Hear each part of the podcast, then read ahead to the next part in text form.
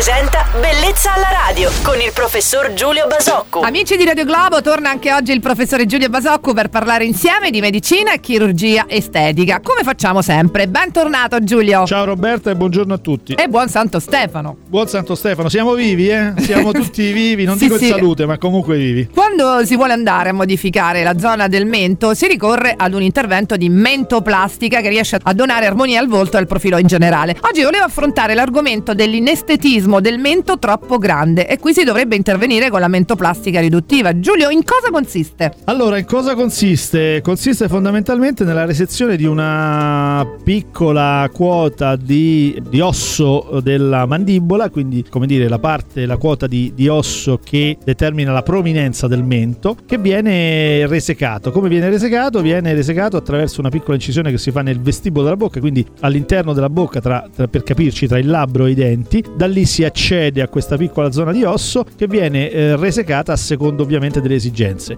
Un concetto importante, eh, raccontata così fa percepire al paziente, a chi ascolta, l'idea di un intervento molto aggressivo. E in realtà questo è un intervento molto semplice tecnicamente, con un recupero molto rapido e quindi ove necessario, ove indicato, è un intervento che, che, come dire, si può effettuare con una relativa leggerezza. Il ritorno alla vita normale dopo un intervento di questo tipo com'è? Anche questo è assolutamente abbastanza rapido. Considera che il paziente mediamente dopo un paio di giorni eh, non ha lividi, non ha segni evidenti di quello che ha fatto, quindi diciamo che può anche mentire senza raccontare quello che, che ha subito. Wow, sempre pronto a rassicurare chiunque È sempre abbia pronto a mentire anche.